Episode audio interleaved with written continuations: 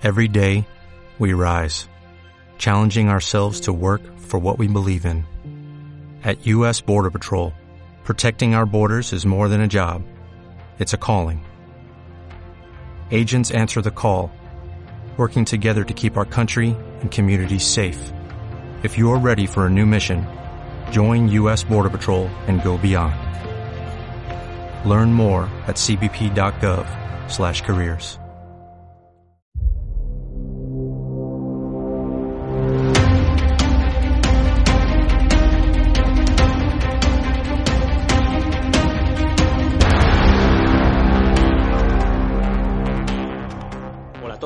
bienvenidos a un nuevo episodio del podcast Radio Cedar Power. Mi nombre es Juanjo Martínez y ahora que llega el invierno y las temperaturas empiezan a bajar, os voy a hablar de la exposición al frío. Seguro que si me sigues me habrás escuchado alguna vez hablar de exponerse al frío. Soy de los que voy en pantalón corto por la montaña en invierno y por narices me tiro a la piscina o al mar todos los meses del año al menos una vez. En parte por cabezota, ya que todo mi entorno me dice te constiparás, y luego en realidad los que se constipan son ellos, y por recuperar un estímulo del que ahora rehuimos como si fuera la lepra. Por nosotros mismos somos capaces de hacer una gran regulación que abarca un abanico bastante amplio de temperaturas. Era lo que había antes de existir las casas y las calefacciones, las chaquetas térmicas y las botas eléctricas calentadoras de pies. Efectivamente, si utilizamos la calefacción a 26 grados en invierno y el aire acondicionado a 20 grados en verano, esa capacidad de regulación se va al traste. Reducimos nuestra tolerancia y nuestro confort térmico se limita a un pequeñísimo rango. Conozco personas que a 19 grados tienen frío y a 25 grados se quejan de calor. Por suerte puedes readaptarte si evitas en lo posible estas contradicciones. En invierno debe hacer frío y en verano calor, Cuanto más adaptado estés a ese ciclo natural, menos inconvenientes te provocará. Sí, pasar frío te llevará a generar cambios para resistirlo mejor. Recuerda que toda adversidad es un reto para el organismo y por tanto una llamada a la necesidad de adaptarse. Tu estufa y tus chaquetas son muy cómodas y agradables, pero no van a hacer nada por tu capacidad natural para soportar bajas temperaturas, y por contra van a atrofiarla. Cada vez tendrás más frío ante la misma temperatura y otras cosas aún peores. Si crees que exponerte al frío te va a llevar a un irremediable resfriado, no es verdad. El sistema inmune demuestra una movilización consistente y estadísticamente significativa de las células NK, Natural Killers, y elevaciones en las concentraciones circulantes de IL6, leucocitos, granulocitos y monocitos, como te dejo en un estudio en las notas del episodio, que como van a ser muchos, lo voy a titular como estudio 1. Esas respuestas no son permanentes, por lo que conviene seguir estimulando al organismo durante todo el periodo hibernal. Lo ideal es que salgas con la chaqueta por si acaso, pero no la uses siempre. Claro que esto tiene un caution. Por un lado, quien no se expone al frío debilita su sistema inmune, pero tampoco lo pone en jaque, y quien se expone lo refuerza pero también compra más boletos. Pasar frío no te va a convertir en inmortal. También puedes resfriarte. Bien, te lo compro. Pero prefiero jugármela a un resfriado y bustear mis defensas que ser débil ante cualquier virus o lo que sea que tenga que venir hoy o mañana de Alemania o de Wuhan. De hecho, podríamos puntualizar mucho eso de resfriarse. El clima frío per se no causa resfriados ni gripe pero los virus que sí lo hacen tienden a ser más comunes en invierno. Es una correlación aparentemente obvia que puede llevar al engaño generando una correlación ilusoria. Por ejemplo, alguien que siempre ve camiones de bomberos cerca de los fuegos podría pensar que estos provocan los incendios. Sin embargo, correlación no implica causalidad, es decir, que dos variables se puedan correlacionar no hace que una sea causa-efecto de la otra.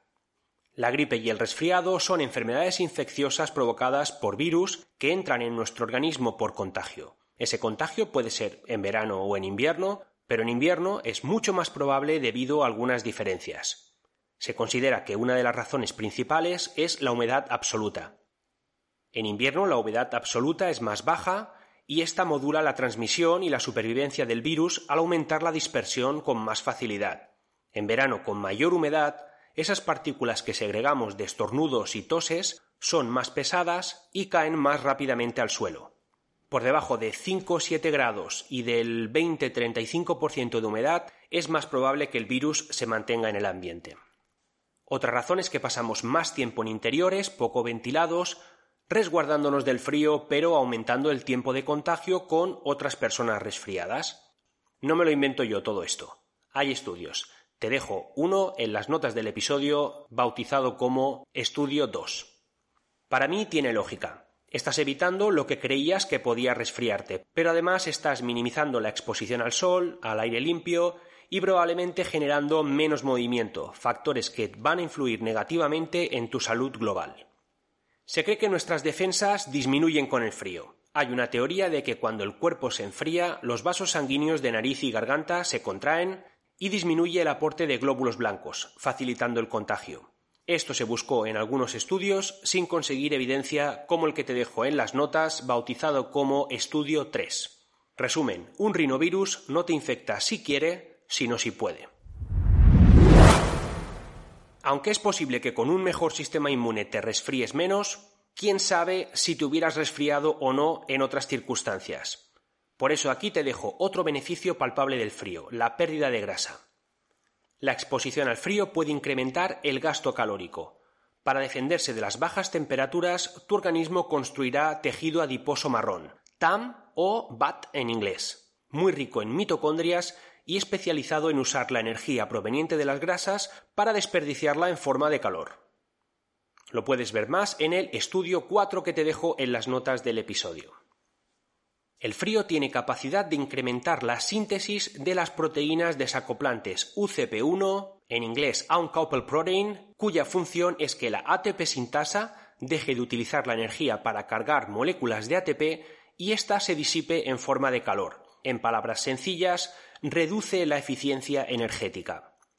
Si decimos que un sistema energético es eficiente porque la mayor cantidad de energía que genera es utilizable para lo que fue diseñado y muy poca se pierde en forma de calor o rozamiento, las proteínas UCP hacen que ese tejido adiposo cambie su porcentaje de eficiencia y gaste mucha energía solo para elevar la temperatura. Eso es un chollo para disparar el metabolismo y a la vez ser más flexible metabólicamente y no cuesta nada, es gratis. Nacemos con mucho tejido adiposo marrón para poder generar calor siendo bebés, ya que cuando nuestro sistema nervioso aún no ha madurado, no somos capaces de hacer tiritar los músculos para contraerlos y elevar la temperatura. Estaríamos necesitados de que una madre nos tapase y nos diera calor o de activar ese tejido adiposo marrón pero con la edad y la comodidad de las estufas el tejido adiposo marrón deja de ser importante y lo perdemos. En las notas del episodio te dejo otro artículo que hace referencia a eso. Creo que es el estudio 5 o el 6, no sé si he perdido la cuenta. Además de ser un horno donde se queman las grasas, el tejido adiposo marrón actúa como órgano endocrino capaz de sintetizar hormonas para movilizar las reservas de glucosa y grasa, actuando en sinergia con la primera capacidad. Es decir, es un horno que quema grasas y moviliza las grasas para que circulen y se utilicen. Estudios evidencian que en adultos también hay tejido adiposo marrón que antes se creía que lo íbamos perdiendo irremediablemente con la edad y que además es susceptible de aumentar en condiciones de frío. Más beneficios del frío. Sí, hay más. Existen varias señales biológicas que inducen a nuestro organismo al descanso. La más evidente es la oscuridad y secundario a ello la reducción de la temperatura ambiental y corporal, ambas derivadas de un proceso natural que ocurre cuando se pone el sol. Era lo que había hace miles de años y por eso tus genes son así. Quizá dentro de diez mil años tengamos los dedos más largos para usar móviles o tablets de pantalla enorme. ¿Quién sabe? Si antes de irte a la cama pasas un rato con poca ropa y poca luz, estarás contribuyendo a ese enfriamiento que tu cuerpo necesita para inducirlo al descanso y éste mejorará. Conciliarás el sueño antes y será de más calidad. Otra cosa que puedes hacer es abrir tu habitación 15-20 minutos antes de meterte en la cama para que se ventile y baje unos grados. Unos 18 grados más menos 2 es lo ideal, no 24 grados como algunos que se van a dormir con la calefacción puesta. Bien, ya hemos hablado suficiente sobre los beneficios de la exposición al frío, y en el hemisferio norte ahora contamos con el invierno como aliado. Pero, ¿cómo exponerse al frío? ¿Salgo a la calle sin camiseta como si fuera verano y ya está? No. Hay formas más óptimas y seguras, y te las muestro ahora. Empezaré diciéndote que existe una norma de supervivencia llamada regla del 3. No más de 3 minutos sin oxígeno, tres horas en hipotermia, tres días sin beber agua, tres semanas sin comer. Y a pesar de que organismos adaptados pueden superar estas cifras, son bastante promedio para las personas comunes. Un practicante de apnea puede superar 10 minutos sin respirar, pero si haces aguantar la respiración a una persona normal, al minuto estará pidiendo auxilio. Cogiendo estas reglas podemos tener una referencia de cómo debemos afrontar la adaptación al frío. ¿Salir en manga corta con 12 grados? Si vas a estar poco tiempo, sí, pero si se alarga ese tiempo a la intemperie, puede ser demasiado. Una forma que tenemos es mediante duchas frías. Me gustan. De hecho, las practico antes incluso de que empiece a hacer frío. Las duchas pueden ser periodos cortos y fácilmente controlables, donde quedarse bajo el agua fría durante dos tres periodos de 30 segundos pueden ayudarte a tolerar más frío posteriormente. Como no me gusta gastar agua de más, yo lo que hago es aclararme con agua fría. Y aunque te pueda parecer más fácil hacer esto después de entrenar por la temperatura de tu organismo, es mejor que no lo hagas para no reducir la pequeña inflamación post-entrenamiento que es una llamada de adaptaciones futuras. Otra forma sería entrenar con poca ropa, tanto para favorecer la transpiración normal como para incrementar la cantidad de calor que el cuerpo ha de generar para mantenerse. Esta es una de las más fáciles y cómodas. Personalmente, caminando por la montaña o corriendo, siempre voy en pantalón corto, pero en bici me cuesta algo más. Eso también es porque el viento relativo en bici es muy grande, y a 30 km hora se suma la velocidad del viento que haya más tu velocidad de avance. Ten cuidado porque la sensación térmica puede bajar mucho de esa manera, y 12-13 grados hacerse bastante duros, especialmente si te pilla algo de lluvia. La tercera forma sería ir con poca ropa en casa. No en bolas, ¿eh? Pero ir ligero de ropa. Abres ventanas y aireas la casa, algo que además es muy beneficioso para renovar el aire, y usas la mínima ropa durante un periodo de una hora, tras la que puedes volver a vestirte y cerrar. La cuarta forma sería darte un baño, en el mar o en una piscina, dejando unos minutos para que el cuerpo regule la temperatura y tras eso secarte y permanecer un poco de tiempo extra con poca ropa. Si notas que te cuesta retomar la temperatura, ya que a veces tienes sensación de que se te ha helado la sangre, muévete un poco. Otra forma sería ir sin chaqueta. Si antes hemos dicho que salir en manga corta a la noche de invierno puede hacerse muy largo, puedes ir un rato con la chaqueta en la mano hasta que el frío endurece y puede ser un buen comienzo para esa adaptación. El frío terminará en cuanto tú te quieras poner la chaqueta. Y la última sería manteniendo el pantalón corto. Si la temperatura tiene dos cifras, 10 grados o más, personalmente yo voy de corto. Y al hacer eso viniendo del verano, el enfriamiento progresivo de los días hace que se haga una adaptación también progresiva. Es posible que hacer eso en enero te cueste un poco, pero es algo que puedes dejar para el octubre o septiembre del año que viene. Y para terminar te voy a dar la última razón para pasar frío. Al margen de todas esas ventajas que te he dicho, otra razón sería para ser más fuerte mentalmente. Los estresores son estímulos, condiciones o situaciones que producen estrés, y estos pueden ser de muchos tipos, como los físicos, calor, frío, ruido, los internos, hambre, sed, etc., o incluso sociales, como los conflictos, el aislamiento, pero lo más importante es que la capacidad estresora de un estresor depende de nuestra tolerancia. Seguro que conoces a alguien quisquilloso con ruidos que a ti ni te molestan. O, con el tema de hoy, gente capaz de ir en manga corta cuando tú necesitas chaqueta. En ambos casos el estresor es el mismo para los dos, pero el estrés que supone para ambos no. El estrés, que viene del latín apretar, tiene como función en el organismo prepararlo para situaciones amenazantes o de demanda incrementada, sacando al cuerpo de su equilibrio durante un tiempo.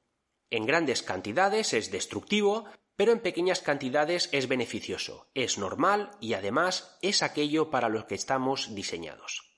Es el estrés que se conoce como eustrés. La vida moderna nos somete a estrés psicológico en modo continuo, pero apenas nos solicita estrés físico. Teniendo calefacción, no queremos pasar frío, y teniendo aires acondicionados, ¿quién quiere pasar calor? Teniendo nevera y un hambre exacerbada por ingerir ultraprocesados, ¿quién iba voluntariamente a hacer un ayuno? Pudiendo subir en ascensor, ¿quién usa escaleras? Y así un largo etcétera. Hemos dejado de someternos a aquellos estímulos que preparaban nuestro organismo para las respuestas adaptativas de supervivencia. Nuestro confort físico ha debilitado nuestro cuerpo de tal forma que si prescindiéramos de todos esos elementos, de las calefacciones, de las medicinas, de la comida accesible, del transporte fácil, no seríamos capaces de sobrevivir. La manera de cambiar esto es fácil e incómoda. Exponte a esos estresores. Pasa frío, soporta el hambre, aguanta el calor. No en extremos ni de golpe, pero sí poco a poco en progresión. Verás cómo, dentro de poco tiempo, lejos de dañarte, serás más fuerte. Gracias por llegar hasta aquí. No olvides suscribirte en aquella plataforma donde hayas escuchado este podcast y recomendárselo a alguien que le pueda interesar o que sepas que le puede servir a ese que no puede vivir sin su chaqueta de plumas. Nos vemos o nos escuchamos nuevamente muy pronto.